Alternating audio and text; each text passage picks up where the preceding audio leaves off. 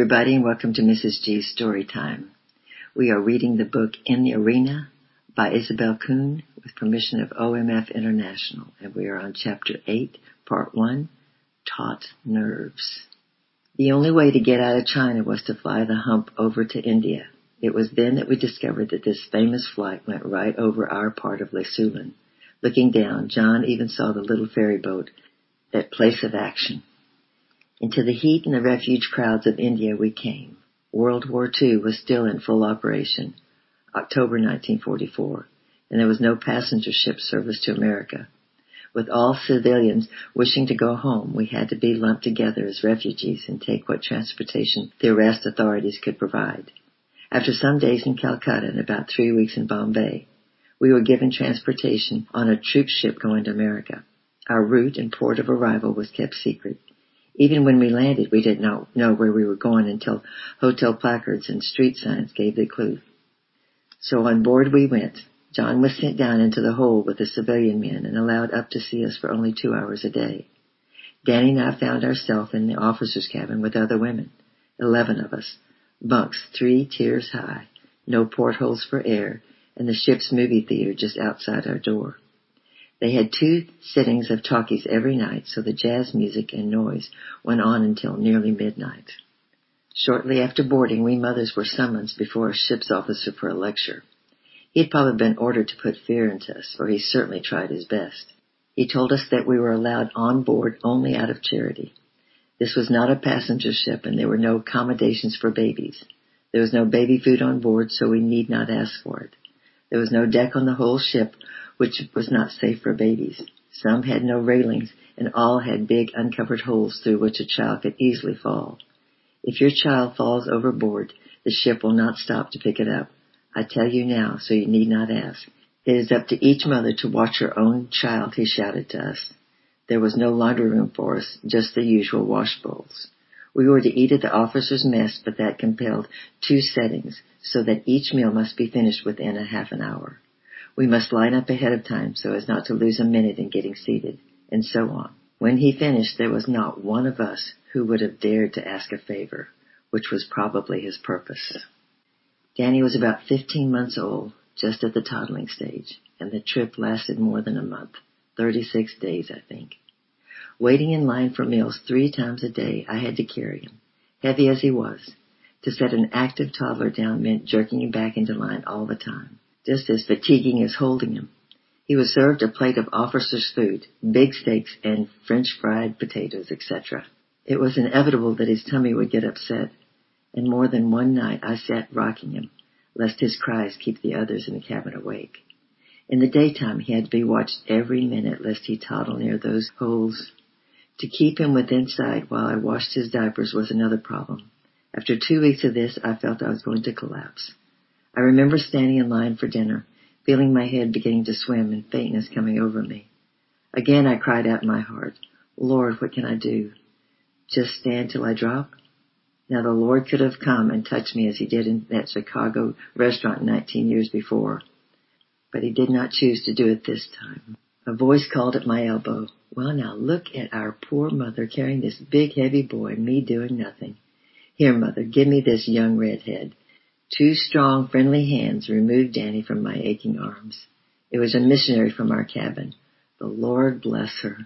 I don't know why I didn't think of this before, she scolded herself. Mother, from now on, I'm a self-appointed nurse for Danny. Before every meal, I'm going to come and get him, wash him up, and carry him in. And after the meal, I'll carry him out. Do you hear?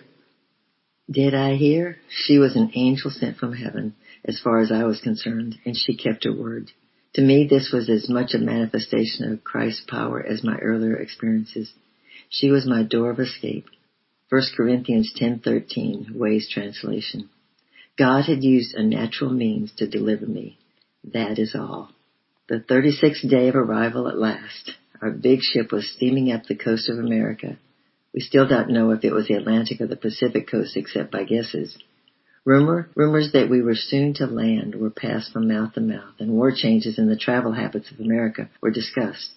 They say you cannot get a taxicab anymore, said one. And none of your friends are allowed to meet the boat, said another. This alarmed me. Our money was limited, and we would need to contact our mission soon after arrival. What shall we do? I asked. Miss Alice Wishmer of Kashmir was walking with me at the moment. Oh, the Lord will have something waiting for us, she replied easily. He hasn't brought us all this way to desert us now. And it was so.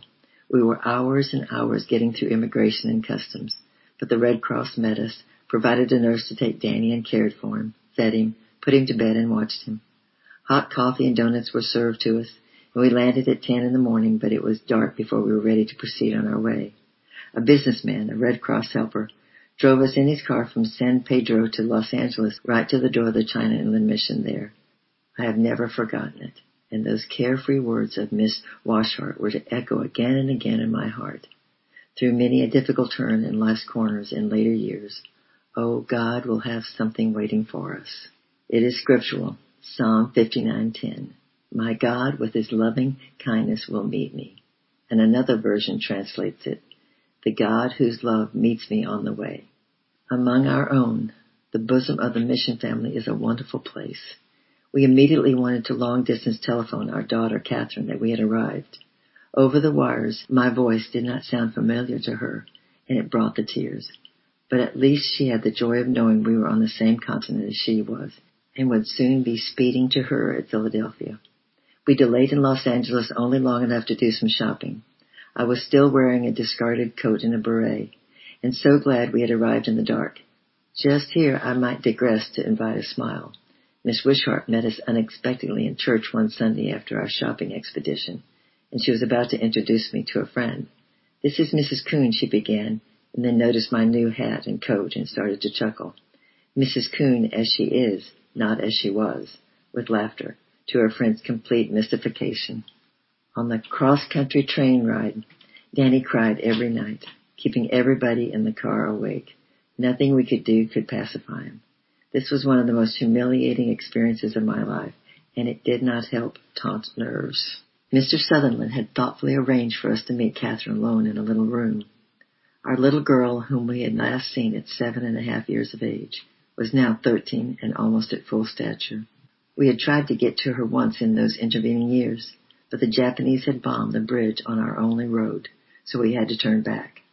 But at this reunion the Lord melted us all together, and there was no feeling of strangeness. Praise His name. The next six months were busy in visiting and deputation work, but for the most part we stayed with our relatives, the Harrisons, who were generously hospitable as always. Sister Kay's children were no longer small, however, so her home was arranged for adults. It was beautiful with green plants in the in windows and at such a low level that toddlers were tempted to reach out for the pretty trailing branches and pull at them. Danny had to be watched all the time. Everyone was wonderfully kind to me and did their best to help me rest, but at the end of six months I was as taunt as on arriving. It was disappointing to everyone. How is a person to help such a missionary anyway? When it seems that nobody understands us, we can always turn to the Lord. Lord, I've been home for six months and I feel as ill as when I arrived.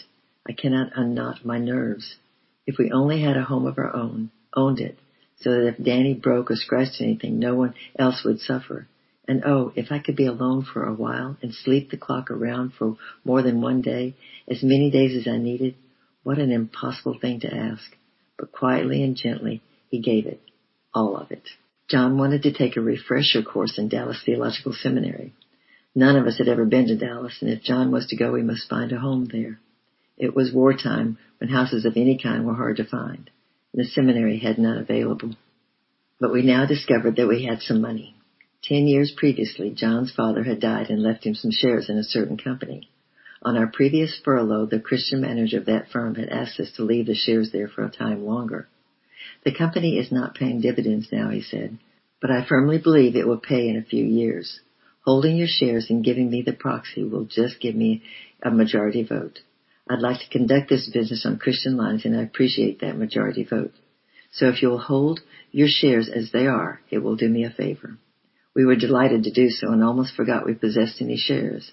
Now when we made inquiry to our astonishment, we learned that their value had tripled. The Christian manager had retired and was now indifferent as to whether we sold the shares or not. If we had sold in 1936, we would have received $2,000. By accommodating him, we now receive $6,000. It took our breath away. The Lord pays high interest. Now there was hope of a place of our own in Dallas. We wrote to the seminary for the names and addresses of real estate men and then wrote them our requirements. Number one, it must come within our price range of less than $5,000. We had to reserve something for furniture. Two, we must be able to get possession of the house by July the 28th. Then to the Lord we had request. Number one, since we had no car, can the house be near enough to the seminary so John can walk? Two, that it should be near to a high school so Catherine can walk. Three, it should have two bedrooms. Four, and a fenced-in backyard where Danny can be left to play.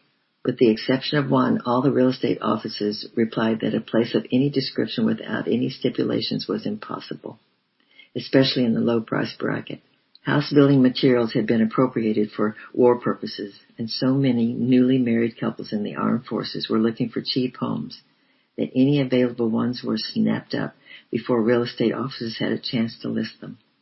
The one exception wrote up like the others, but added that there might be a house such as we wanted available later on. The owner had not decided whether to sell or not. We wrote back to hold it for us if it was offered for sale. About the time I'd reached the extremity of my nerves that would not relax, about the time of my prayer, another letter came from the real estate office in Dallas. If one of you came immediately, the owner might be persuaded to sell, he wrote. Since we offered cash down, but they could not actually promise he would. John and I went into council. I asked to be the one to go. We knew no one in Dallas and I could go to the YMCA and have my chance to go to bed at seven without anybody thinking I was unsociable and without any baby twittering at half past five the next morning announcing that he, bless him, was beginning the new day. I could shop for furniture in the daytime. John was quite happy to stay behind with the children as it would give him another month with relatives and friends in his hometown. Catherine was 13 years old and could take care of Danny. She had prayed for a baby brother and it was summer vacation. I had written or wired the YMCA for a room some time before, so off I went on this great adventure, my first trip to Texas. I had a chance to witness to a young girl on the train, and I walked into the YMCA in Dallas, quite confident that the Lord was with me. But it was not to be so easy. The YMCA secretary was very courteous, but almost exasperated at my innocence and ignorance. Expect to have a room at the Y with only a week or so advance notice? Why, my dear, she said, we are booked solid for months ahead. I fear I cannot even get you a hotel room. Don't you know what the war has done to America? And as for you getting a house in Dallas, I'm sorry to discourage you, but a place of any kind without stipulations is like asking for the moon. I deal with people all day long, every day in the week, just like yourself. And somebody is waiting to come in now when you go out. I don't know why people cannot be told that there are no vacant houses in Dallas. Well, I will telephone and see if I can get you a room somewhere. I have already phoned nine hotels this morning and not one of them has a corner. But you're planning to stay a while. How long did you say? A month? Well, we'll see. And then she began to phone. Inside I was praying.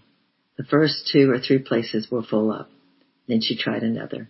Yes, she said into the phone. She intends to stay a month. You have a room? Oh, good. She'll be right over.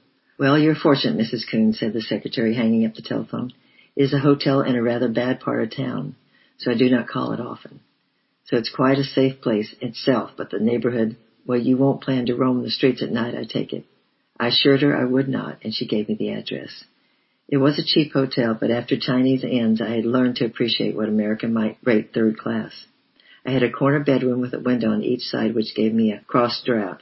It was June and the days were hot. I shared a bathroom with another person and there was a good lock on all doors. A bed, bureau, desk, and chair. What else did I need? I knelt down and thanked the Lord. It was about noon, so I got the address of the real estate company and proceeded downstairs. The register clerk was a woman and very pleasant. Oh, your real estate office is just a couple of blocks away, and since we're right downtown, restaurants are plentiful. Woolworths had a good lunch counter too, and it was only two blocks away. So I started out in Dallas. After a sandwich and coffee at Woolworths, I was ready for real estate. I was perfectly sure God was going to get us that house. But how he was to do it, it would be a thrilling adventure. With this confidence, I made myself known to the real estate people a sandy-haired, middle-aged salesman was put in charge of me. And we will find out next time what happens if they find a house. I love you. I'm praying for you. Bye bye for now.